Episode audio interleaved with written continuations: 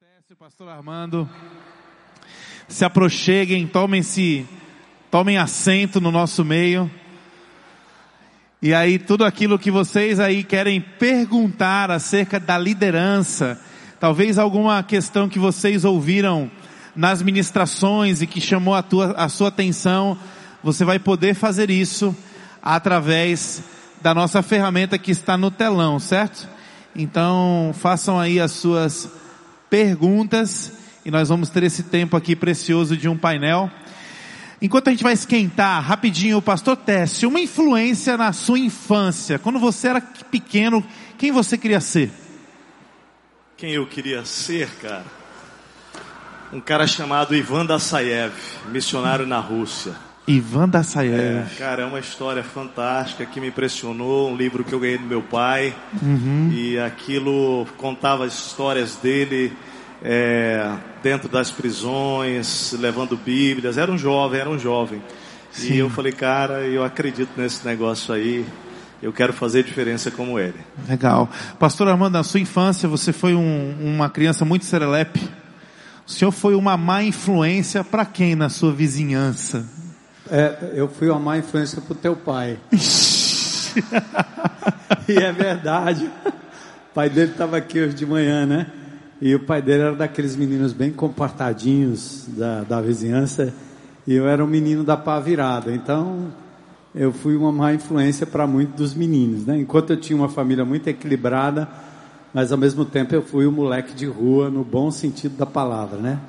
Daqueles de empinar pipa na casa da, no telhado da vizinha e cair na sala dela, porque lá chovia muito, a telha meio molhada, ela é perigosa. Então, daí para muito mais, né? Mas foi, foi boa, foi boa a infância. Apanhei bastante da mamãe, mais da mãe do que do pai, mas valeu a pena. Deus consertou o que começou muito torto. Legal. Continua consertando, né? Ah, Pastor Técio, ah, uma pessoa que influenciou seu ministério, assim, quando você era jovem, alguém que foi uma influência para você logo no início, você consegue mapear ou lembrar de alguém e o porquê ele o influenciou? Sim, um homem chamado João Paulo, ele era líder da, era uma organização que tinha dentro da nossa igreja chamada Embaixadores do Rei, e aquele, aquele homem, ele era um advogado, mas ele se doava por nós como jovens, e sempre estava nos incentivando ao estudo da palavra, a pensar na história e nas viagens de Paulo, e sempre a gente saindo para projetos missionários. Então isso foi ali dos 12 anos até os meus é, 16 anos, ele foi uma forte influência na minha vida. Legal. Pastor, mesma pergunta. Alguém que lhe influenciou no seu início de caminhada cristã e talvez lhe deu aí um chão para o senhor dizer é por aqui? É, com certeza. Eu acho que em primeira instância, né, eu era um menino rebelde do bairro e da escola. E uma menina, acho que era a única evangélica da escola toda, é, a menina que andava de saia comprida, perna fina e cabelo longo. E era bem crente mesmo, assim, naquele estilo que não tinha nada a ver comigo, nem com os meus amigos. Ela foi a grande influência, né? E se tornou depois a pessoa que me convidou para a igreja, que me levou ao, ao evangelho. E hoje é minha esposa, com quem eu sou casado há 41 anos de idade, né? 41 anos de vida. E outra grande influência foi o pastor dessa comunidade, quando eu me converti aos 17 para 18 anos, hoje falecido, pastor Renato de Oliveira Volpe, pela sua vida, sua simplicidade, sua vida eh, assim piedosa, né? Eu, eu colei muito nele, muito, fiz muita pergunta, nossa, eu perturbei demais o pastor Renato, mas ele me ensinou é, muito mais com as atitudes dele em relação ao ministério, à casa, à vida. É, era um homem muito piedoso, um homem que vivia na simplicidade, nunca vi aquele homem murmurando, mas eu então eu, eu vi a situação e como ele reagia, como disse o Tércio muito bem, não, não como ele agia, mas como ele reagia às situações da vida ministerial. O pastor Renato Wolff foi grande influência na minha vida. Me ensinou muito, muito. Uhum, ótimo. Bom, já estão chegando algumas perguntas aqui, é, e uma delas tem a ver com essa questão de como saber a hora de redirecionar a nossa ênfase ministerial para a preparação de uma liderança futura. Então, Acho que o Armando vai nos dar uma, uma aula, certamente, com isso. É, eu, eu, eu diria assim, não, não, não tem um momento. É, eu, eu acredito que talvez o que está me ajudando agora, porque eu estou vivendo esse processo aqui na IBC, né? É, mas o que, o que ajuda nesse momento a, a que as coisas funcionem de uma forma tão linda que Deus está fazendo, eu não planejei isso, Deus está fazendo. Mas eu posso falar um pouco de algumas disposições do meu coração ao longo de todo o ministério. Que, a despeito de ser um líder que é considerado um líder forte, com opinião, né, que lidera, que sabe o que quer, para onde vai, né, que é, tem, tem poucas dúvidas sobre o futuro, que, a direção que a igreja deve tomar, pessoalmente, muita convicção, porque essa é característica, cada líder tem a sua característica. Mas apesar de tudo isso, desde o início foi muito importante para mim, como o Tércio falou, me esvaziar dos meus potenciais de dominação. Porque eu, eu vou tocar, eu vou para frente. E isso me levou a, a repartir aquilo que era uma prerrogativa minha. Ou seja, investir na vida de outros, empoderar outros, ajudar outros, né? Não, não a centralização. Era muito fácil, sempre foi muito fácil para mim centralizar tudo em mim mesmo. É possível que algumas decisões importantes da igreja sempre estiveram muito focadas na minha pessoa, mas eu sempre reparti e investi na vida de outros. Desde o início do ministério, eu tinha um grupo chamado Grupo Timóteo que era exatamente os homens, casais que eu investia pensando no futuro da liderança. Então sempre foi assim. Eu, é, ou seja, eu não, não sou, não estou aqui sozinho. é o corpo de Cristo que tem que viver ministério. A época da rede ministerial, época da descoberta dos dons, era sempre para liberar o povo para exercer a obra do ministério e dentre estes, Deus iria levantar os futuros líderes. Então eu venho nessa caminhada já há muito tempo. Então, nos últimos dez anos, três pastores consagrados trabalharam com uma equipe, um grupo de talvez 10, 12 é, é, jovens casados, outros solteiros, né? Que fazem parte, vêm fazendo parte dessa safra que agora começa a tomar a atitude de assumir responsabilidades na igreja. Mas é importante que essa transição está sendo feita exatamente quando eu estou ativo, vivo e ativo. Eu, eu, eu disse comigo mesmo, eu não vou esperar que a igreja me ponha para fora, porque eu já estou gagá, repetindo coisas e, e deixando de funcionar direito como eu tenho que funcionar. Então eu me sinto no auge da minha, da minha vida pastoral, né? Como eu disse, eu levei a pregação nessa igreja durante 35 anos. Então agora chegou um momento em que Deus levantou pessoas com tanta capacidade, o Johan é um deles, Osmar que chegou, e que agora o púlpito está sendo dividido mesmo, e não só o púlpito, mas a responsabilidade de liderar tudo que está acontecendo aqui não tem a ver comigo, já tem a ver com pessoas que foram treinadas e dadas a essas pessoas a prerrogativa, inclusive, de me direcionar, de dizer aquilo que é melhor, assim, para mim, em termos da organização, do organismo. Então a transição, terminar bem, que eu acho que é uma coisa que eu estou agora curtindo, embora tenha lá suas frustrações, é exatamente o fato de eu ter investido todo o tempo, desde o início, na vida de uns. Eu estava ali em cima aqui agora, estava ali atrás agora, olhando para um, para outro, e eu digo assim: a fila está andando. Né? Nós, como pastores com mais de 60 anos, eu estou com 65 agora, estou passando por essa fase em que eu tenho que sair um pouco, não só da administração, como da condução maior da igreja no que tange aos grandes ajuntamentos. Mas agora tem Johan, tem Osmar, tem Aristides, tem Orlando, tem Daniel Almeida, tem outros que estão vindo aí, Nelson, outros que vêm nesse mesmo toque, mas atrás deles já vem outros também, que Deus está levantando e despontando, e eles certamente serão a bola da vez logo, logo. Enquanto ministram no mesmo nível, porque não é uma questão de obter um título, obter um momento, uma autorização para fazer coisa A ou coisa B. Né? Alguém me perguntou hoje de manhã: o que, que eu faço para ser pastor aqui na IBC? Para um dia ser pastor na IBC? Eu disse: Você fez a pergunta errada. Porque não é um dia. Se você sonha um dia ser pastor, é melhor você começar agora. Pastoreando na medida que Deus te dá responsabilidades. E o Espírito de Deus vai fazer você florescer. Não é um título, não é um seminário, não é uma classe. É o envolvimento. O Márcio que veio aqui na frente, o bichinho, acho que ele ia falar da história dele, mas ficou tão apaixonado que ele fez uma declaração de amor, né? Com muita justiça. Mas o macho é esse, que nos bastidores lá do Dendê, numa favela perigosa, num mangue perigoso, sai daqui, ninguém conhece, ninguém vê, ninguém sabe, mas ele está pastoreando lá e fazendo obras que talvez eu não tenha capacidade nem condições de fazer.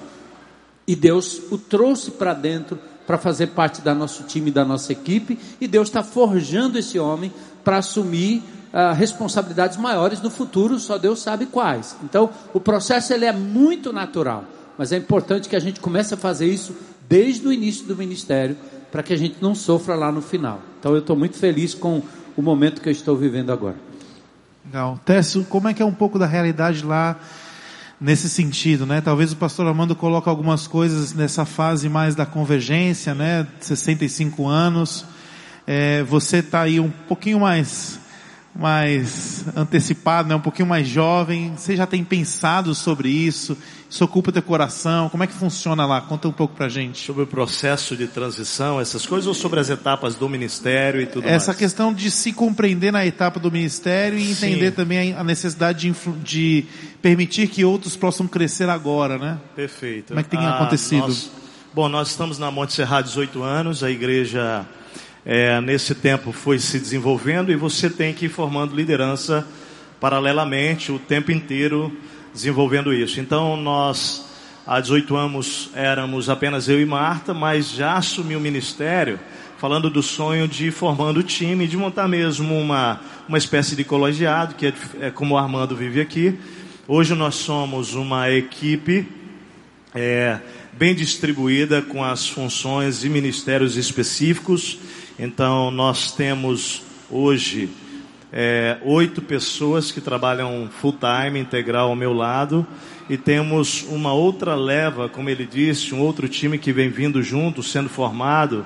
Nós chamamos dos ministros tempo integral, e esse time ele vem assumindo responsabilidades no contexto local da sede nossa lá mas também em cinco outros ambientes que nós temos de, de expansão da igreja, como se fossem braços é, no Rio Grande do Sul, ali em Porto Alegre mesmo, a grande Porto Alegre. São comunidades, é, são células que cresceram, expandiram. Nós temos um cara de referência lá que estão sendo desenvolvidos e formados como líderes dessa igreja, servem em tempo integral conosco. Alguns deles ainda, de certa maneira, têm o seu trabalho lá fora, mas já dão de si como se fossem integrais. Então tem sido uma jornada linda. Eu acredito muito no que o Armando está vivendo e compartilhando aqui. Existe uma, na minha cabeça tem uma certa jornada é, intencional, né? Tem um material aí que a, a, no tempo que o Armando me deu aula lá em 2003, 2004, foi muito importante no meu desenvolvimento como liderança que fala sobre etapas da vida de um líder e ele vai construindo seis etapas. É, e essas seis etapas, por exemplo, eu consigo enxergar claramente o Armando, porque a primeira é a Fundação Soberana, depois crescimento interior, depois o processo de desenvolvimento de ministério, onde começou o ministério, depois vem desenvolvimento de vida, convergência e pôr do sol, né, ou celebração. Então esse processo, ele precisa ser progressivo, precisa ser intencional, ele precisa ser é, claro para a comunidade, ele precisa ser é, perceptível não só para o líder, mas também para a comunidade. Então, essa tem sido uma das experiências particulares que eu tenho vivido da comunidade, é, ver isso acontecendo. Agora, como o Armando bem disse aqui, é, você não você não estabelece liderança na igreja. O Espírito estabelece, a igreja reconhece e você valida como liderança. Então isso que tem acontecido na Monte Serra, tem acontecido aqui. Né? Quando líderes chegam na expectativa de se tornar, mas não passam por esse processo que para cada um é particular, para cada um é um DNA específico que Deus tem, porque é a autoridade que é dada pelo Espírito na comunidade, a comunidade reconhecendo isso é? é? você corre um grande risco de queimar etapas. Eu queimei etapas com dois desses líderes, é, paguei um alto preço, a igreja sofreu grandemente por isso. É, isso foi duro para nós, porque tem família por trás, nós tivemos que fazer demissões, nós tivemos que desligar do processo, foram coisas muito dolorosas, a Amanda acompanhou isso, mas nisso a gente vai aprendendo, né? Graças a Deus, hoje a gente está num momento muito saudável, crescente, a gente fica olhando para o futuro, né? Eu não sei se Deus vai me permitir liderar Monte Serrar por mais 20 anos, que é um desejo que eu tenho. Eu tenho 60, eu tenho 48, quero ir até os 68, 70, não sei se Deus quer isso, né? Se a comunidade também, como Amando disse, ele também vai querer. Mas você já vai olhando e percebendo também os, os líderes que Deus vai levantando para essa história futura e que você já vai transferindo, não é visão, valores, coração, DNA daquilo que Deus construiu ao longo dos anos pela tua vida e por aquilo que Ele revelou. Ah, aqui tem uma, uma bem, bem prática assim. Já falei para o meu mentoreado como deve seguir, mas ele não me obedece. O que, que eu devo fazer? Quando a influência, né? Talvez a direção, o cuidado. que, que, que, que ai, acho que a minha resposta não vai ajudar muito, não. Mas eu não tenho nada com isso, né? O cara, se tiver alguém que queira meu conselho, eu dou conselho, eu não dou ordem. Então, mentoreado, discipulado, não é você assumir o controle da vida de quem quer que seja. Se fosse meu filho até uma determinada idade, é, o resultado seria disciplina peia. Eu ia ser preso também, né, hoje. Mas depois de uma determinada idade, você não começa mais a mandar nas pessoas, você aconselha, até filhos.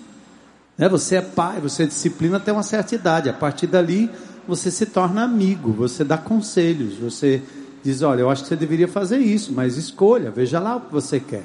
Então, o trabalho de mentoreamento é a mesma coisa. Né? Assim, eu, eu, tenho uma relação com o Tércio, ele fica falando dessa coisa de mentoria, mas eu tanto nunca assumi alguém para mentorear, quanto eu não, é, é, não acho que eu sou mentor de, de, de, de, se eu não quero o título, né? eu não preciso do título. Então, aqui dentro da IBC, no que diz respeito, se eu como pastor mais velho, pastor titular, ou que quer que chame, tenho esse papel de mentoreamento, ou seja, caminhar com, com, com os que são liderados, quando o mentoreamento é um conselho, é um, uma, uma orientação, né? Você faz muito isso quando diz respeito a comportamento, não necessariamente a forma de se fazer algum ministério na igreja.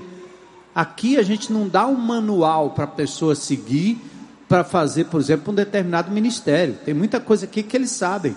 Cara pede o manual, eu digo, senta na cadeira e pilota, vai embora aí que eu não quero saber como é que você vai fazer. Eu quero ver, acima de tudo, a vida, o comportamento, o testemunho. Então, se mentoreamento tem a ver com o, o cuidar da vida, do comportamento, das reações, do caráter, da forma como esse liderado lida com família, com finanças, com uma série de coisas, então agora sim, agora entra um outro papel, né, que é o papel daquele que, não, que mentoria através não só de um aconselhamento, mas de um direcionamento e de uma exigência de posicionamento. Ah, recentemente nós fizemos isso aqui na IBC. Então, todo mundo está aqui no staff, todo mundo está trabalhando aqui com a gente, beleza. Mas agora, quando a gente vai falar em consagração para o ministério pastoral, o filtro, a peneira, Está na Bíblia. Então o cara tem que ser, se ele é casado, ele é casado, marido de uma só mulher.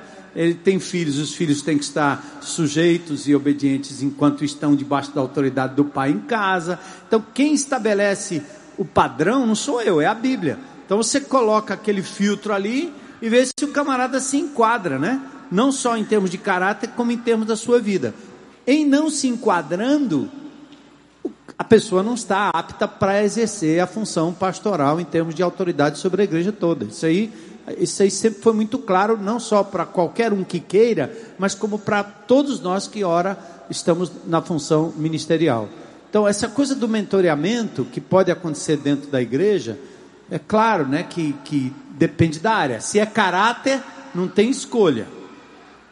Se é maneira de dirigir, estilo de ministério, isso aí não. Isso aí cada um faz do jeito que quer. Você pode aconselhar, mas deixa o camarada caminhar lá. Deus vai cuidar dele a gente vai talvez ganhar com o estilo diferente que ele tem, diferente do seu, de agir naquela determinada área. O resultado é importante é, e o caráter é mais importante do que a forma, a maneira, o modelo, o modo. Isso aí não.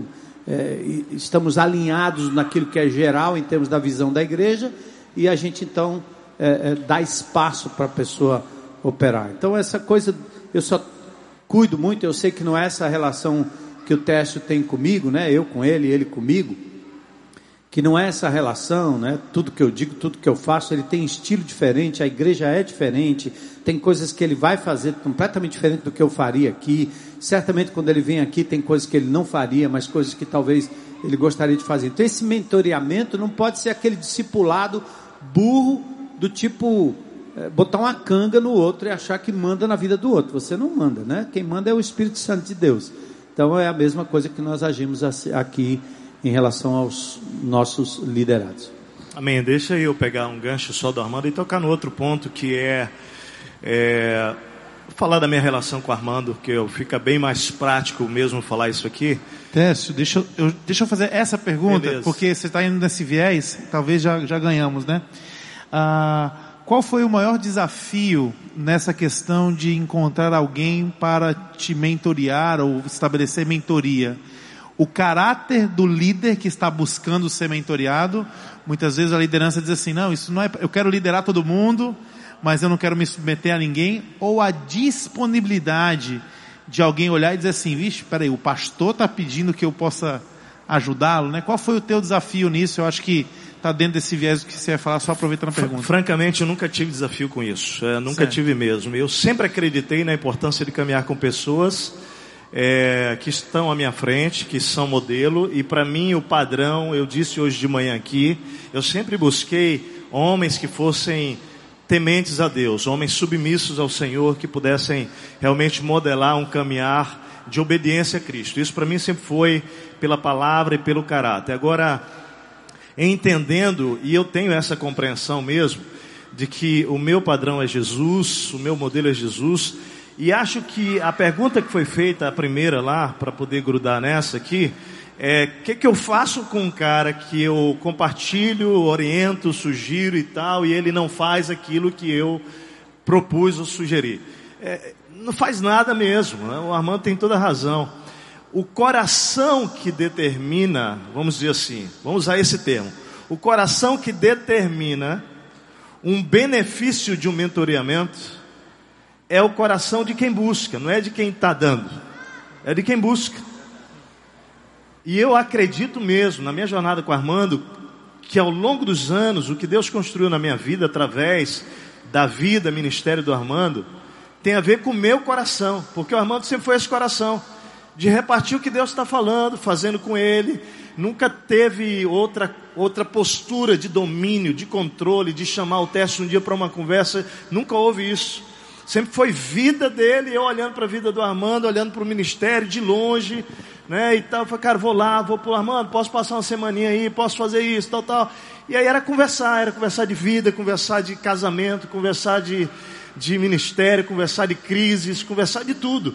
E o Armando, ele ouvia, ouvia e falava o que Deus ensinou para ele. Não era falando para mim, não era o que Deus ensinou para ele. E eu estou aqui com o coração receptivo diante de Deus e dizendo: Deus, se tem alguma coisa daqui que o Senhor quer construir em mim, constrói. E realmente Deus constrói. Agora, tem coisas naturalmente que foram, como ele disse, para ele, para a vida, para o ministério, que Deus não quer aplicar na minha vida, no meu ministério, na minha história. Mas o coração temeroso a Deus aqui, ele está filtrando tudo isso. E Deus vai fazer com que isso frutifique para a glória dele. Agora, para o líder que fez a pergunta e para nós que estamos de alguma maneira mentoreando, que é o que o Armando disse, eu quero só validar isso porque eu vejo na vida dele e eu tento me, me portar assim. É, não tem a ver com a gente, não.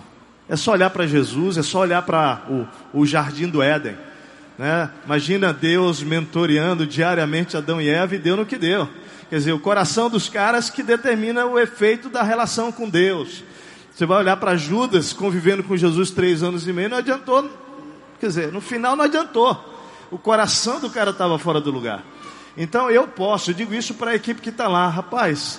Eu digo isso lá em casa, né? Eu não digo para eles, mas eu digo lá em casa para Martinha. Martinha, eu consigo ver da equipe que está caminhando junto, é, aqueles que fazem de você mentor e aqueles que não fazem.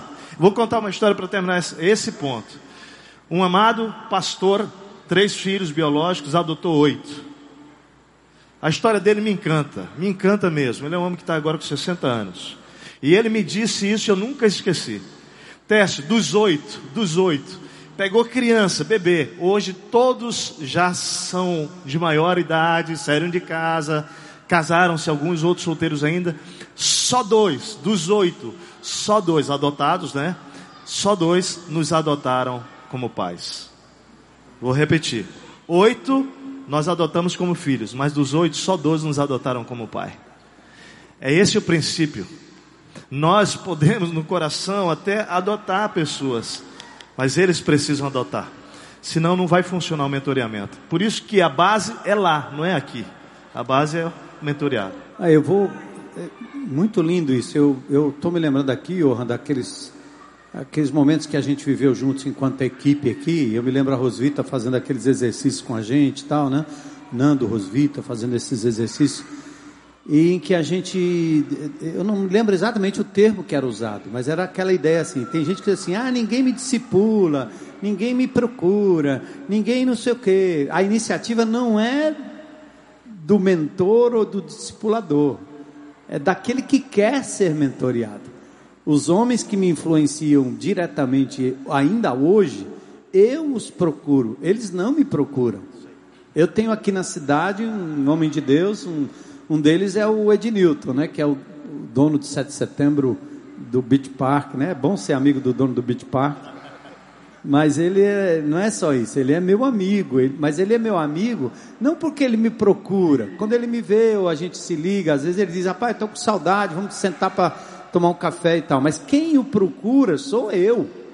Eu é que vou atrás dizendo, Tom, eu estou com um pepino aí, me ajuda aí.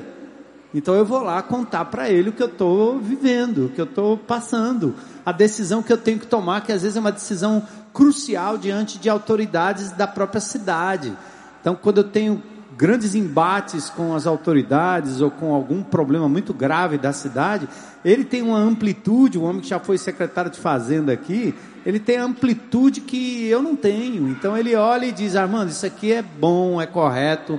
É, é, às vezes ele diz assim, já vi ele dizendo em coisas enormes, coisas grandes, isso aqui é legal, mas não é moral. Isso aqui é legal, dá para fazer, pode fazer. Isso aqui não tem nenhuma ilegalidade.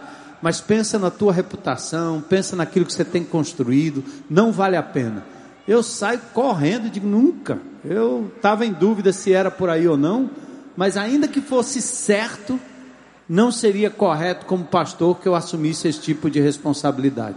Então, mas quem é que procura? Eu procuro. Né? Então acho que é, é, isso precisa ser reforçado. Aí a é gente acaba com essa choradeira que tem na igreja. Ninguém me discipula, ninguém cuida de mim, ninguém olhou para mim. Nada, você não procurou, você não foi atrás de verdade, você não grudou. Né? Então, às vezes você pode até, na caminhada discipulada, eu tenho feito isso. Eu passo num lugar, como eu passei lá em São Luís, eu vi o, o Daniel Almeida lá tocando o, o, o órgão dele lá, como diz o outro na época, né? Eu disse, cara, vem comigo, vamos junto. Então você vai, faz um chamado, mas o permanecer juntos e o estar junto e caminhar junto é uma iniciativa do cara. Ele é que decide se ele quer ou não, porque muitos já vieram e muitos já se foram. Quem permanece é quem de espontânea vontade decide seguir um, um estilo de liderança, uma comunidade, uma igreja, coisa parecida.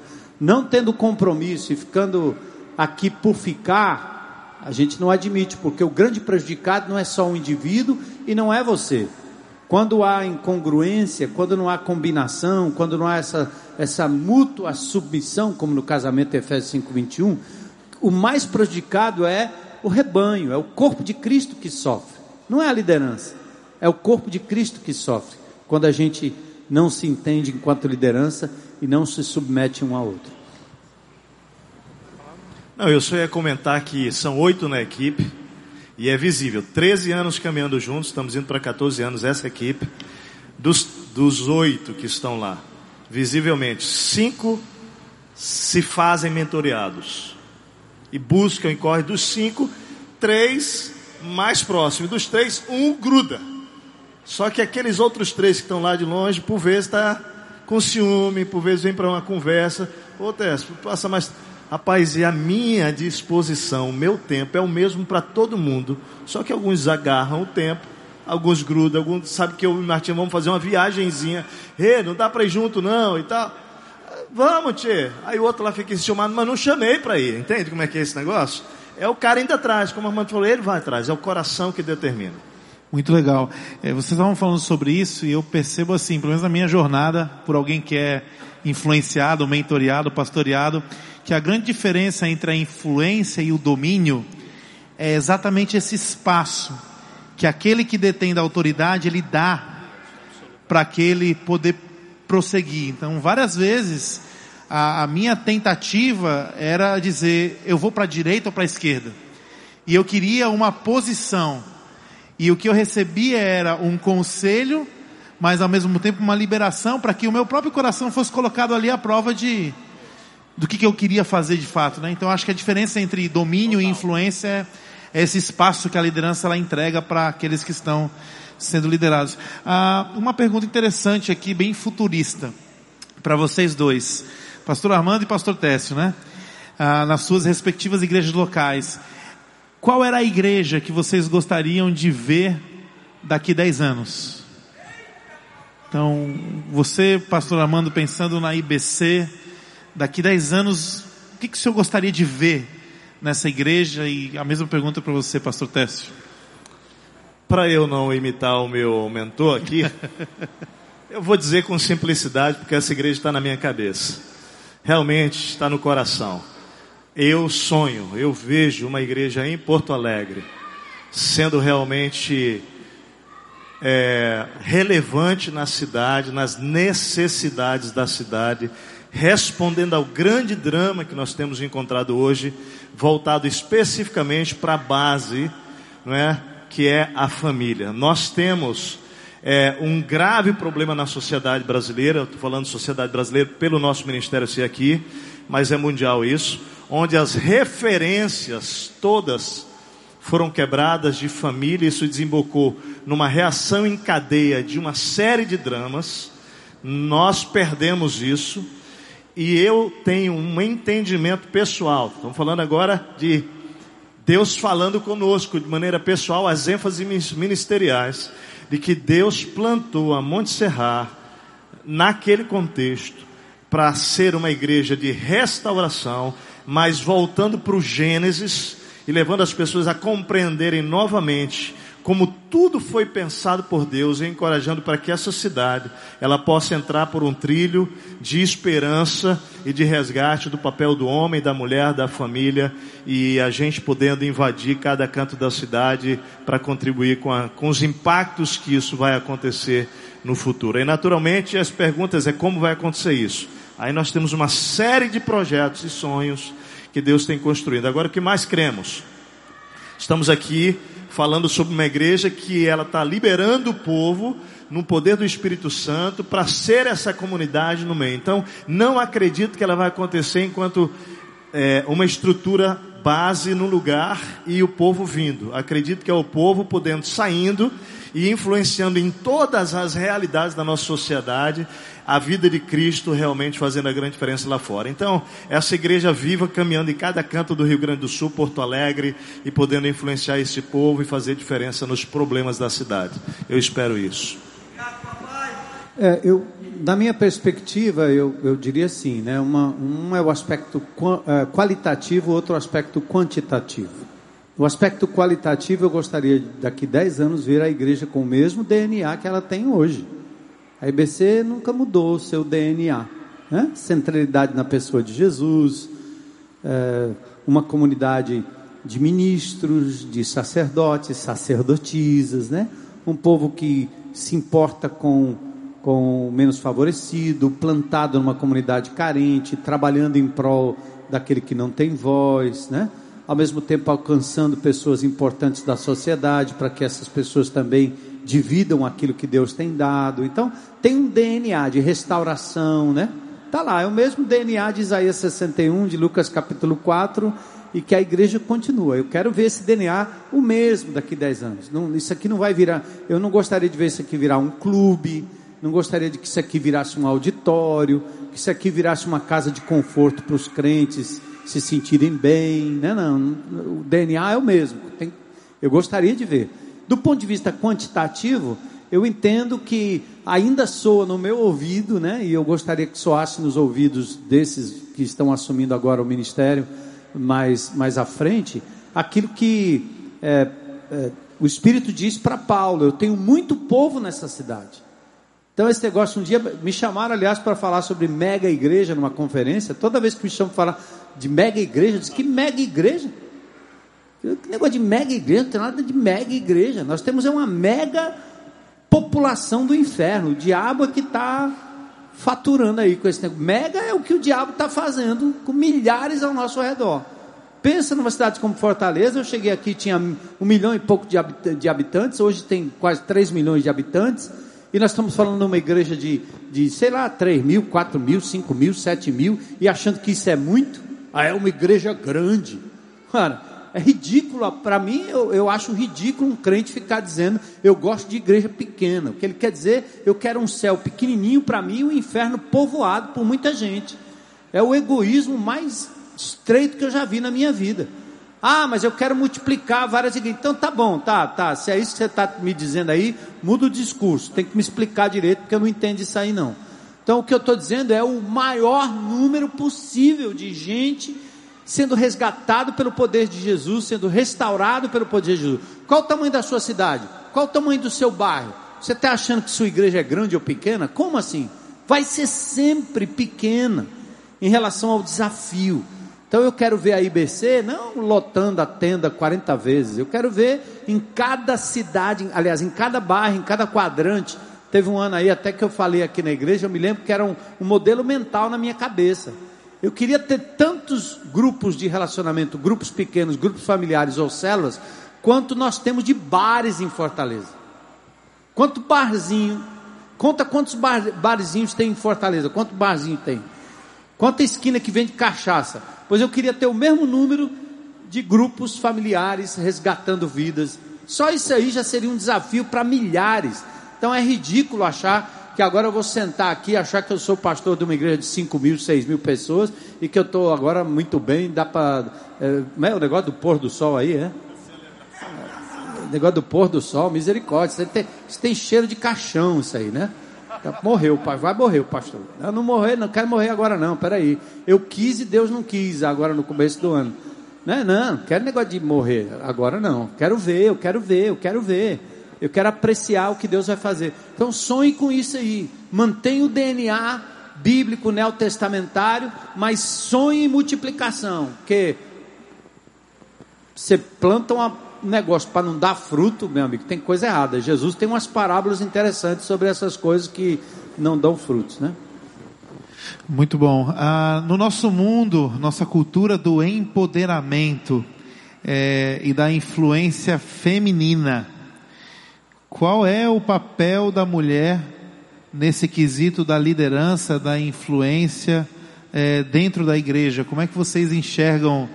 talvez essa grande mistura que tem acontecido hoje entre cultura que empodera e igreja que olha para isso. Como é que vocês tratam dessa, dessa temática aí? O papel da mulher dentro da igreja, especialmente dentro do escopo de liderança. Ah, para mim é bem simples, né? Esse assunto é simples para mim. O empoderamento, para mim, ele é absoluto no sentido de que em Cristo nós somos empoderados. Ponto. Todos temos os dons, todos temos o Espírito. É, o Espírito não é dado para macho e fêmea de maneira diferente, homem e mulher. Para mim é muito simples isso. Agora, existe ordem em todo o contexto bíblico, você vai ver um processo de ordem. Não é? Cristo está sujeito ao Pai, a cabeça. Não é? O homem está sujeito a Cristo e a mulher está sujeita ao seu marido. Então, a nossa interpretação e compreensão dentro do contexto da Monte Serra é que toda mulher pode liderar no contexto da Monte Serra, não tem nenhum problema lá. Agora, as mulheres não lideram sobre os homens em questões ministeriais. É, não existe esse contexto lá. As mulheres exercem liderança sobre as mulheres e em momentos públicos ou mesmo de grupos familiares pequenos, a mulher sim, ela pode chegar e exercer uma liderança ali, mas sob a autoridade daquele líder daquele contexto. Então, por exemplo, a Martinha já pregou na Monte Serra. Não é? Outras mulheres já pregaram, mas eu, como líder principal daquela igreja, eu entreguei a autoridade diante do rebanho para que aquela palavra pudesse ser entregue ali. Dentro do contexto de célula, mulheres também ministram quando tem um homem, mulher sem nenhum problema, mas o, o líder da célula concedeu aquilo, o marido concedeu aquilo, então a gente tem esse certo zelo para não misturar a cabeça com o feminismo presente mesmo, esse empoderamento para mim maligno, é que o inimigo conseguiu plantar na nossa comunidade e que tem gerado realmente uma grande confusão nas famílias, dentro dos lares, uma, uma perda completa desse padrão bíblico tão claro e tão simples revelado na palavra. É, o, esse, esse contexto, eu acho que eh, a gente tem que voltar para o Novo Testamento e para o modelo que Jesus deixou. Eu, eu queria que fosse diferente. Ah, eu, eu tanto queria que fosse diferente, como eu entendo que por vezes a mulher na instância familiar ela assume o domínio e o controle da casa, mesmo tendo o marido presente. Marido omisso. É igual no caso de Débora, que é o grande exemplo do Velho Testamento, né? Então, quando o Balac foi o omisso, Débora assume, assume por omissão, mas não assume por função, vontade de Deus, determinação divina, de que nós tivéssemos entre os reis de Israel rainhas impostas e, e, e, e colocadas por Deus ali. Então, é, me parece que na criação, 1 Coríntios capítulo 11 mostra isso com clareza, assim como Jesus não é inferior ao Pai,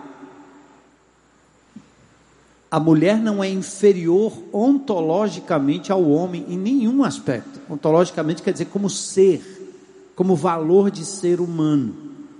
Só que no que tange a família, ponto principal e que ilustra melhor o que acontece na igreja, a autoridade, a responsabilidade, a cobrança é em cima do homem, não é em cima da mulher. Deus não deu esse papel para ela, essa função.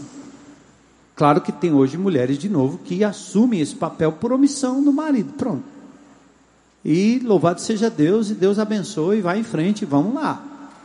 Mas eu não quero estabelecer padrão, e nunca estabelecemos aqui na IBC um padrão por causa das exceções e dos problemas que nós estamos vivendo. Então já não tem macho aqui para tomar conta e apanhar de Deus e levar adiante, e assumir a responsabilidade. Então agora nós vamos fazer porque não tem.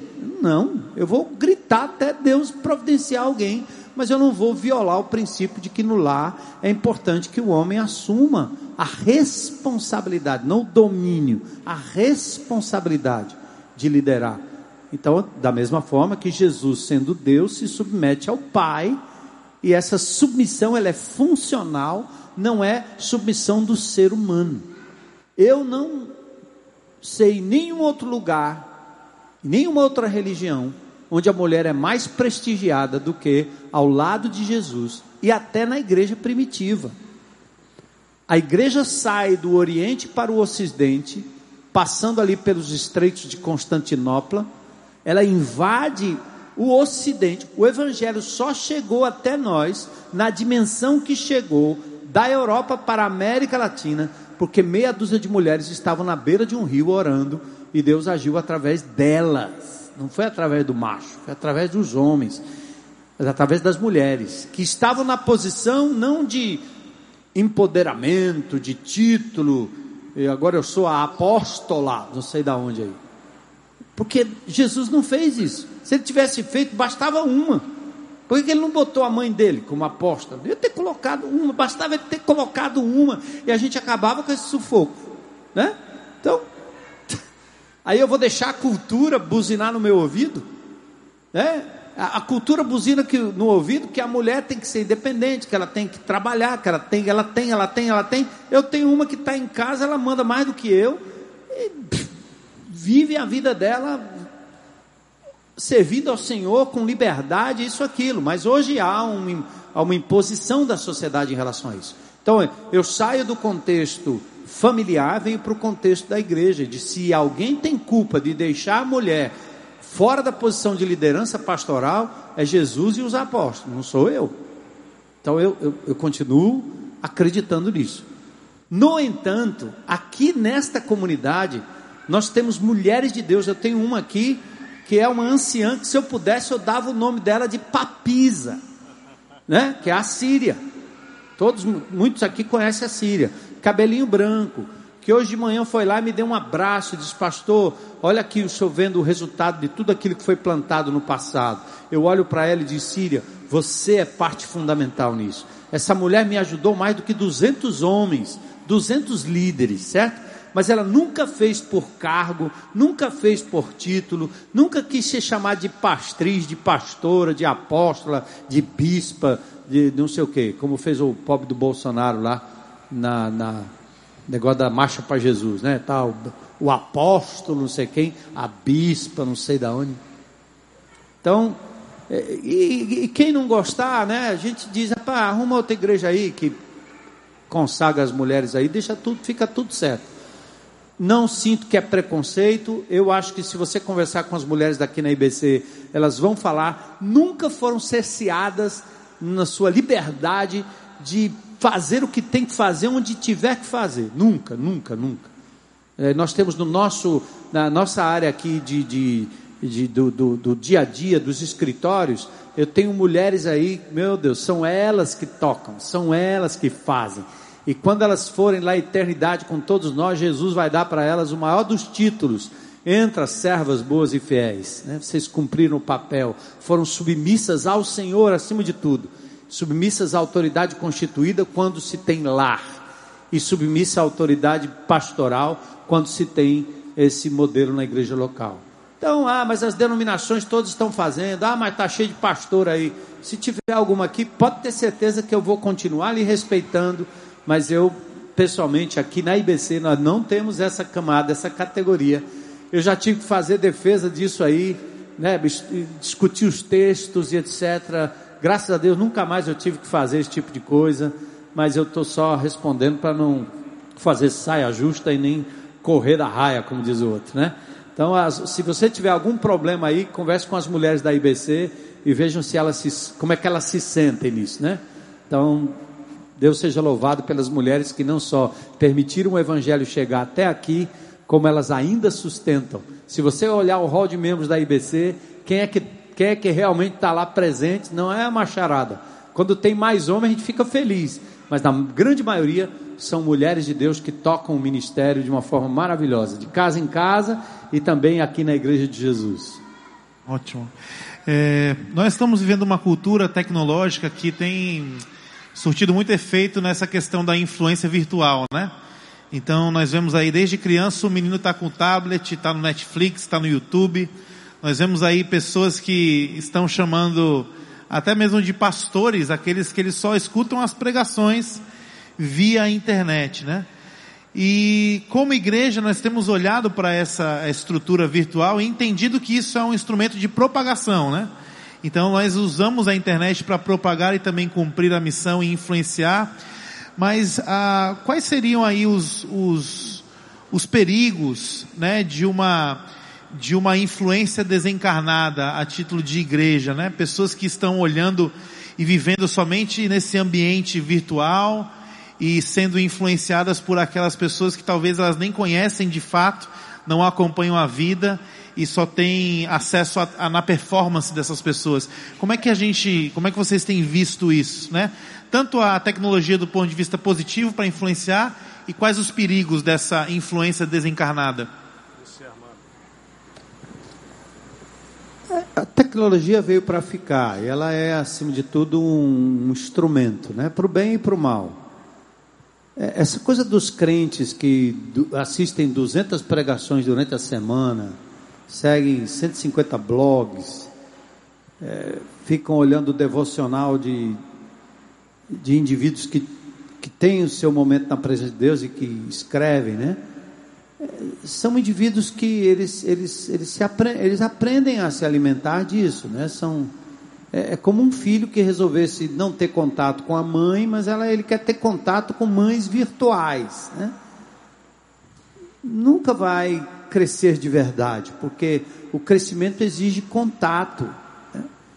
Então, é, é, é, é, muito triste o que está acontecendo hoje, né? principalmente quando o indivíduo, usando da tecnologia, ele se abstém do contato, do relacionamento, do um a um, da reciprocidade. Porque para mim, assim, se Deus tivesse escolhido falar com a gente só através do discurso, ele teria inventado um grande Wi-Fi na época de Jesus e mandado uma mensagem para cada um e acabou. Mas ele se fez gente, ele tocou em gente, ele se deixou ser tocado. Nós somos seres humanos, não adianta. A doença do século, porque as pessoas estão buscando suicídio e jovens estão querendo tirar a própria vida, é porque eles estão fechados em seus quartos entrando em contato com todo mundo, falando com o planeta inteiro, mas não estão tocando e nem sendo tocados, amando e nem sendo amados. E o cristianismo é isso. Então, nós temos que usar a tecnologia hoje como, como, como forma de estimular o vem para a mesa. Senta, toca teu irmão. Então, a tecnologia ela tem que empurrar as pessoas para o relacionamento não virtual, mas pessoal, relacional. Então, para mim, é uma doença. É igual você estava falando dos três ex. ex, né? Os três ex, pronto. Que é praticado no quarto. Aqui a gente usa o mapa. Então, cada indivíduo tem que olhar para a palavra de Deus, deixar Deus falar com ele e ele ser o protagonista daquela revelação que vai ser aplicada na vida dele, é o devocional dele. Ele é que vai fazer o pão diário e não ficar lendo o pão diário do outro e achar bonito, que legal, isso aqui serve para a minha vida. Mas Deus quer fazer que você, com que você tenha o seu pão diário. É direto, é contato direto, não é, não existe intermediários na história. Então, enquanto é bom você ler um bom livro, um bom devocional, você ter um pão diário, isso é importante, mas não em detrimento, né, da sua do seu relacionamento não pessoal com Deus, não íntimo, não ter o seu quarto, o seu momento, não andar na presença de Deus. Então eu acho que essa coisa da, do virtualismo, né? Ele, ele, ele dificulta um pouco isso. Você perde, não precisa ir na igreja. Estou vendo lá todo domingo. Então o cara fica na sala dele tomando Coca-Cola, assistindo um pastor pregando, a boa música e acabou, pronto. Aí ele não tem contato com ninguém, ele não amou, ele não se deu, ele não doou, ele não abraçou, ele não sentiu que a congregação realmente faz. Gente, se fosse assim, Deus estaria realmente teria se revelado a cada um de nós de um jeito muito particular, isolado de todo mundo. Não é assim, é corpo, é vida, é vida na vida. Todos os mandamentos recíprocos, eu falei na minha abertura aqui, eles são o mandamento recíproco é a lei do cristianismo, porque é uns aos outros, alelos uns aos outros, alelos uns aos outros. E você não consegue isso de forma plena fazendo através do virtual. Virtual ajuda muito, muito, né? Otimiza, você faz lives, você conversa com pessoas, você faz conferência, ajuda muito. Então eu espero que a nossa igreja aqui, e nós estamos usando a tecnologia bastante nesses dias, né? Mas que ela, ela esteja sendo usada para isso. O nosso EPL, nós tínhamos poucas pessoas inscritas, estavam com dificuldade, vamos levar para ali. Aí daqui a pouco deu um clique, o Espírito de Deus nos levou a uma outra estratégia. Vamos por pedras, vamos abrir para que a congregação venha. Como é que a gente fez? Não dava para ir na casa de todo mundo, não dava para mandar telegrama, não dava para mandar telefonema. Pronto, bastou botar na rede social, vup. Aí o povo respondeu na hora a ferramenta espetacular para agregar pessoas e trazer pessoas para que a gente possa tocar um no outro, sentir o cheiro um do outro. Porque para mim esse é o plano de Deus e esse é o remédio que o mundo precisa. Não é o remédio virtual. Os caras não precisam de uma mensagem do pastor Técio lá para ele ser restaurado. Ele precisa de um abraço de alguém que, como o pastor Técio, poderia ir lá e dar um abraço nele. Isso é o que vai restaurar. Não é simplesmente o ouvir a mensagem, né? Então, tecnologia para o bem, tecnologia para o mal, a gente deve continuar usando com muita cautela. Armando disse tudo. Legal. Tem que falar, não. Ótimo. Eu acho que nós temos que focar no afeto e não no acesso, né? O acesso, o mundo está tá cheio. O afeto está faltando e só a Igreja de Jesus pode fazer isso. Bom, queria fazer uma última pergunta para a gente encerrar o nosso tempo aqui hoje. É, nós somos muito ministrados aqui no, durante o estalo sobre a influência sobre os filhos. E certamente ah, vocês devem ter passado aí por momentos de dificuldade no tocante à, à diferença entre serem pastores e pais, né? Das suas, das suas, dos seus respectivos filhos, filhas no caso. É, como é que vocês conseguiram é, lidar com essa influência que seja que fosse a influência mais de um pai do que de um pastor? Como é que vocês conseguiram e qual seria qual seria o conselho, né, para alguém que talvez está vivendo esse drama de ter que influenciar a sua casa, né, a partir da sua casa? O Armando está bem à frente de ministro, mas talvez eu possa falar sobre o meu momento. Eu tenho uma filha que faz 16 e 14 esse ano. E um dos conselhos que eu recebi do Armando no início da jornada nossa de paz foi bem claro e me ajudou a minha Marta muito, que foi definir muito bem na jornada inicial infantil delas e eu acho que uma relação muito clara com o Antigo Testamento de Deus lidando com a formação do povo dele, que era infantil, que Deus determina e traz a lei. A lei é dada para um povo infantil que precisa ser formado. Então, a primeira fase da jornada nossa com a Laila Radassa tinha a preocupação de construir um papel e definir muito bem o, o papel nosso de pai e de mãe, não de amigo e de amiga. Isso foi uma coisa que eu ouvi que lá no início me estranhou, porque eu sempre dizia assim: não, eu quero ser melhor amigo deles e tal. Essa coisa gostosa. E eu amava, cara, eles precisam de pai, de mãe. Deus colocou você para ser pai e mãe. E isso foi importantíssimo na jornada da formação da Laila da Radassa mas quando chegou naquela fase de 9, 10, 11, 12, o Armando também começou a falar muito da história dele com a Median, não é? é com a Elissa e essa coisa da, da jornada contínua, da convivência, de brincar, de sair, de curtir, de construir influência, relacionamento, convivência. E eu fui entendendo a importância de, é, uma vez estabelecida papéis de pai, mãe, filhos, que era importante construir sim essa aproximação relacional. É, e on, anteontem, né, quer dizer, quarta-feira, eu e a Armando aqui conversando, eu estava abrindo para ele é, de um momento forte que aconteceu na história das minhas duas filhas, de elas se perceberem ferindo Deus, pecando, e elas tendo a liberdade de procurar a minha mãe para tocar em assuntos que eram difíceis, né, Amanda?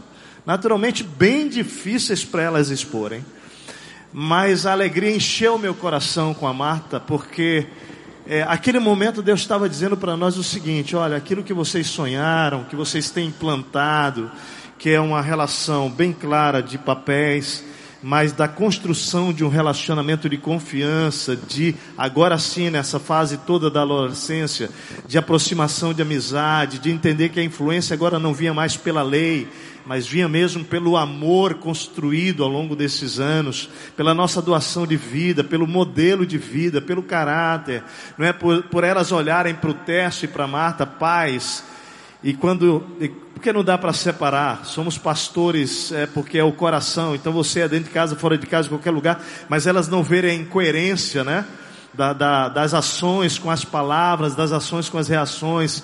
Então, esse processo, e como Armando disse ontem também, de quando a gente tropeça na jornada, ter a humildade de pedir perdão, de reconhecer porque acontece isso, não é? é uma palavra dita de uma intensidade além do que precisava, é uma, uma forma agressiva de manifestar aquilo que você quer que ela vá e, e você voltar, fazer o caminho de volta. Então, assim, na minha jornada, nossa, né, falando como pais, com Laila e Radassa, nós estamos vivendo um momento já de colheita, não é? É? o Mário agora há pouco disse, cara, você planta, planta, planta.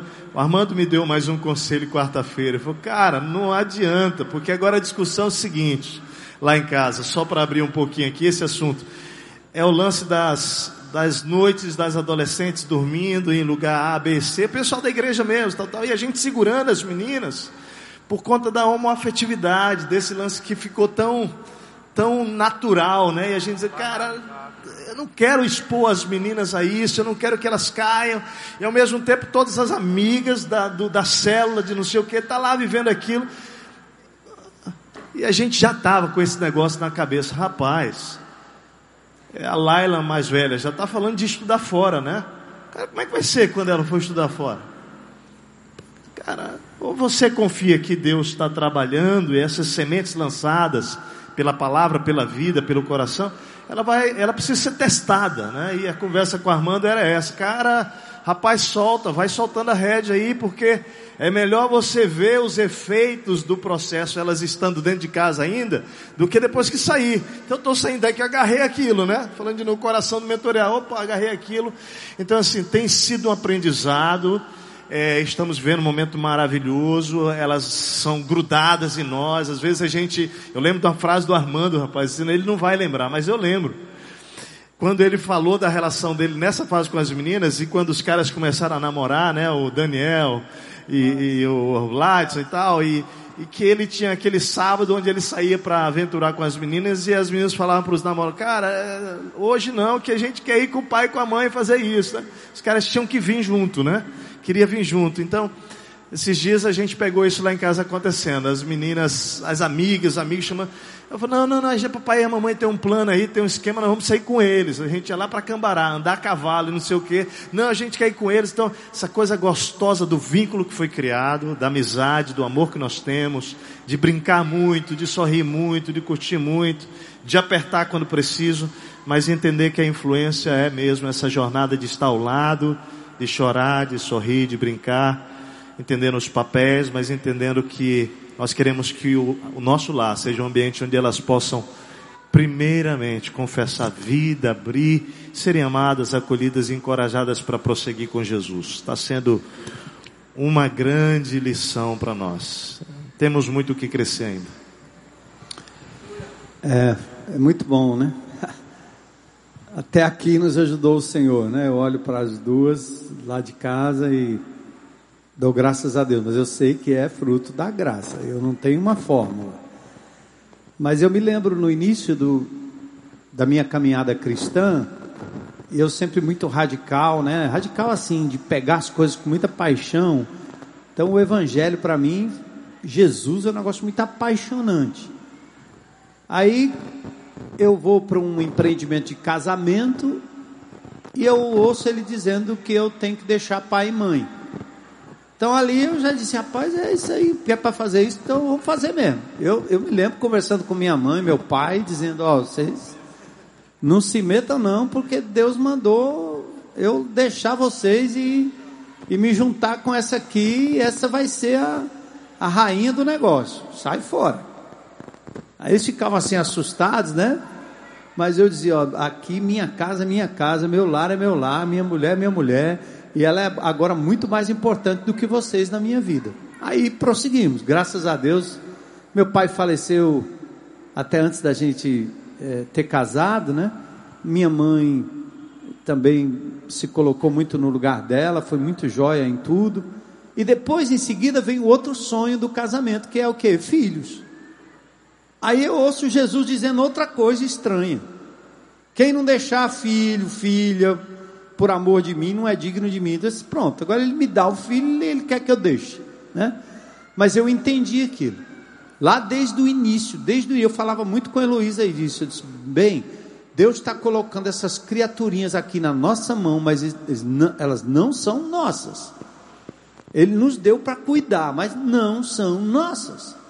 Então a nossa incumbência é preparar essas meninas para o futuro, para a vida, para Deus, para o mundo, para é, é elas aí.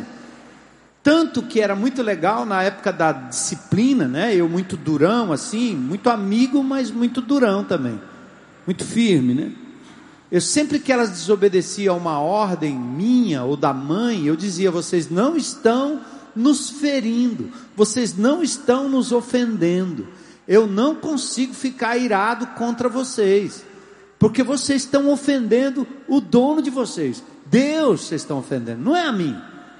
E porque ele é o dono, ele me mandou eu disciplinar você. Então agora você vai entrar na peia aqui agora. Mas não é por causa de mim. Eu falava isso para Heloísa, né? Porque eu dizia, Elo, toda vez que você disciplina as meninas, você disciplina como se elas estivessem lhe ofendendo. Então você não disciplina com amor, você disciplina com ira. Você está devolvendo, você está vingando a desobediência a você. E eu, eu tenho que me exercitar, senão eu mato a menina. Né? Então a medida certa era a medida que eu tinha consciência e dizia para elas: vocês, presta atenção, vocês erraram, pecaram contra Deus. E como seu pai que lhe ama, eu tenho que lhe disciplinar agora. E era quase conversando, e aí depois tome peia, né? E aí foi. Então, depois, o, o corolário disso, né, a sequência disso é que você começa a preparar as meninas para a vida, não é para mim. Eu não dependo delas para viver, não quero que elas dependam de mim o resto da vida para viver. Então eu fui pai enquanto pude disciplinar, enquanto pude dar exemplo. Como pastor, aqui a igreja sempre, eu deixei muito claro para a igreja que a minha família era separada, a minha família era uma outra entidade, que minha família não era para ser invadida. Eu recebi aqui uma casa pastoral para morar quando cheguei na IBC. Eu disse: Eu não quero isso aqui nem de. Era de graça, mas eu não quero nem que vocês passem o papel.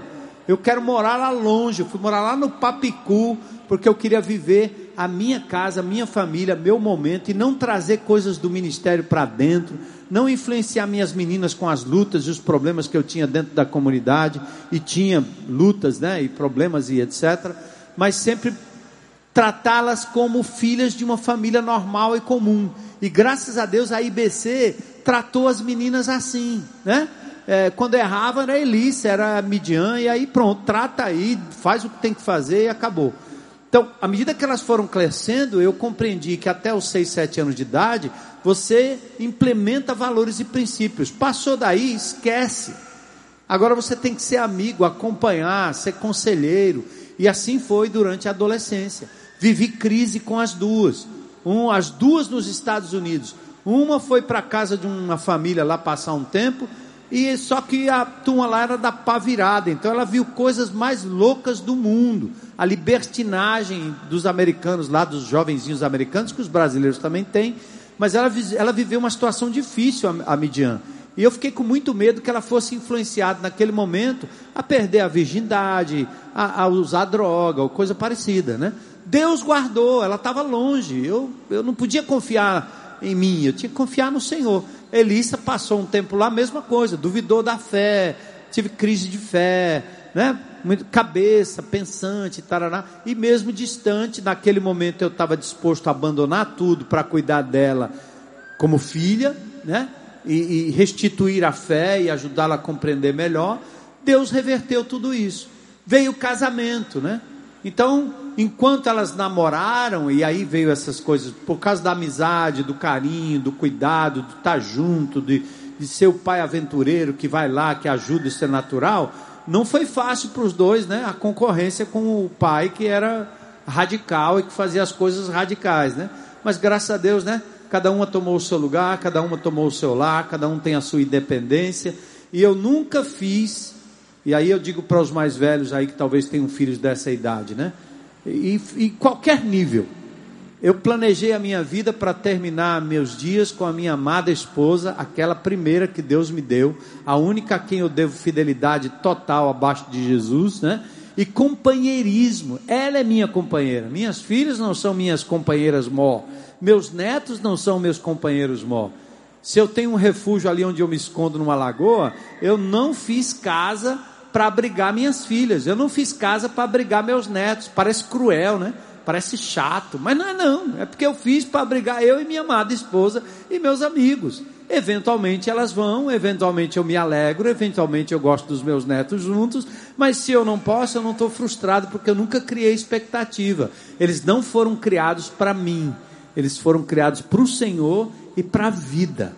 E aí, em recompensa talvez a tudo que a gente viveu, Deus tem nos dado bons frutos. Outra coisa linda também é que nessa comunidade aqui eu tenho muito neto, tenho muito filho, tenho muitas filhas. Né? Eu tenho uma Ritásia, vocês conhecem a história, de Ritásia foi adotada por nós, né? Uma ex-prostituta adotada pela Heloísa que a gente adotou. Hoje os filhos dela me chamam de vô. Então eu lá preciso de afago de, de, de, de neto, porque eu, eu tenho dos netos legítimos e tenho dos netos que Deus me deu por adoção. Eu lá, minha mãe faleceu, eu lá sinto saudade da minha mãe. Eu passo aqui no corredor, um bocado de mulher de Deus me abraçando. Como é que você tá, meu filho? Como é que você tá? Tem orado por você. Eu vou lá sentir falta do abraço da minha mãe.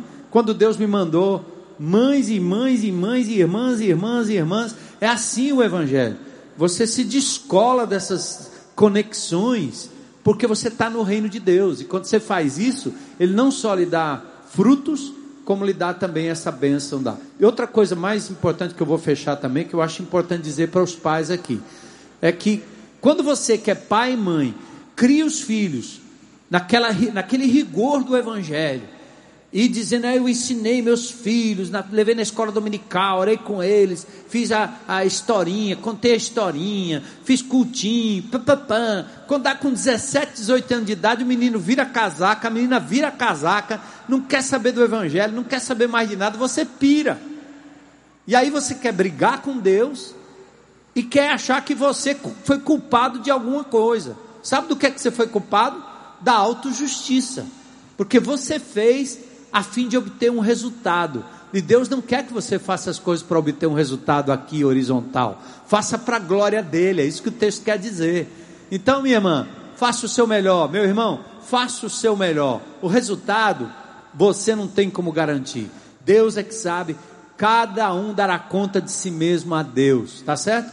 Então não culpe Deus nem culpe os outros. E outra coisa legal é que quando acontece uma rebelião de um jovenzinho dentro de casa, você é capaz de amar o desgraçado pecador no presídio, mas não ama o desgraçado pecador dentro de casa.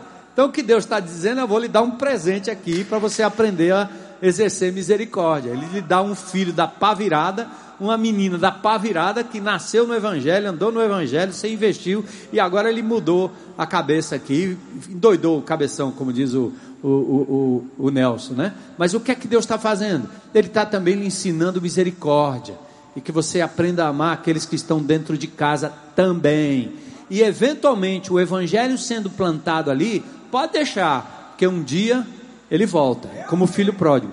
O pai nunca correu atrás do filho. O pai ficou, esperou e deixou que ele fosse lá comer as alfarrobas para depois voltar. Porque quem faz a obra é, é Deus, né? Então, ser pai é bom, ser pastor também é bom. Maravilha. Gente, queria agradecer os pastores até aqui com uma salva de palmas. Obrigado pelo tempo de vocês.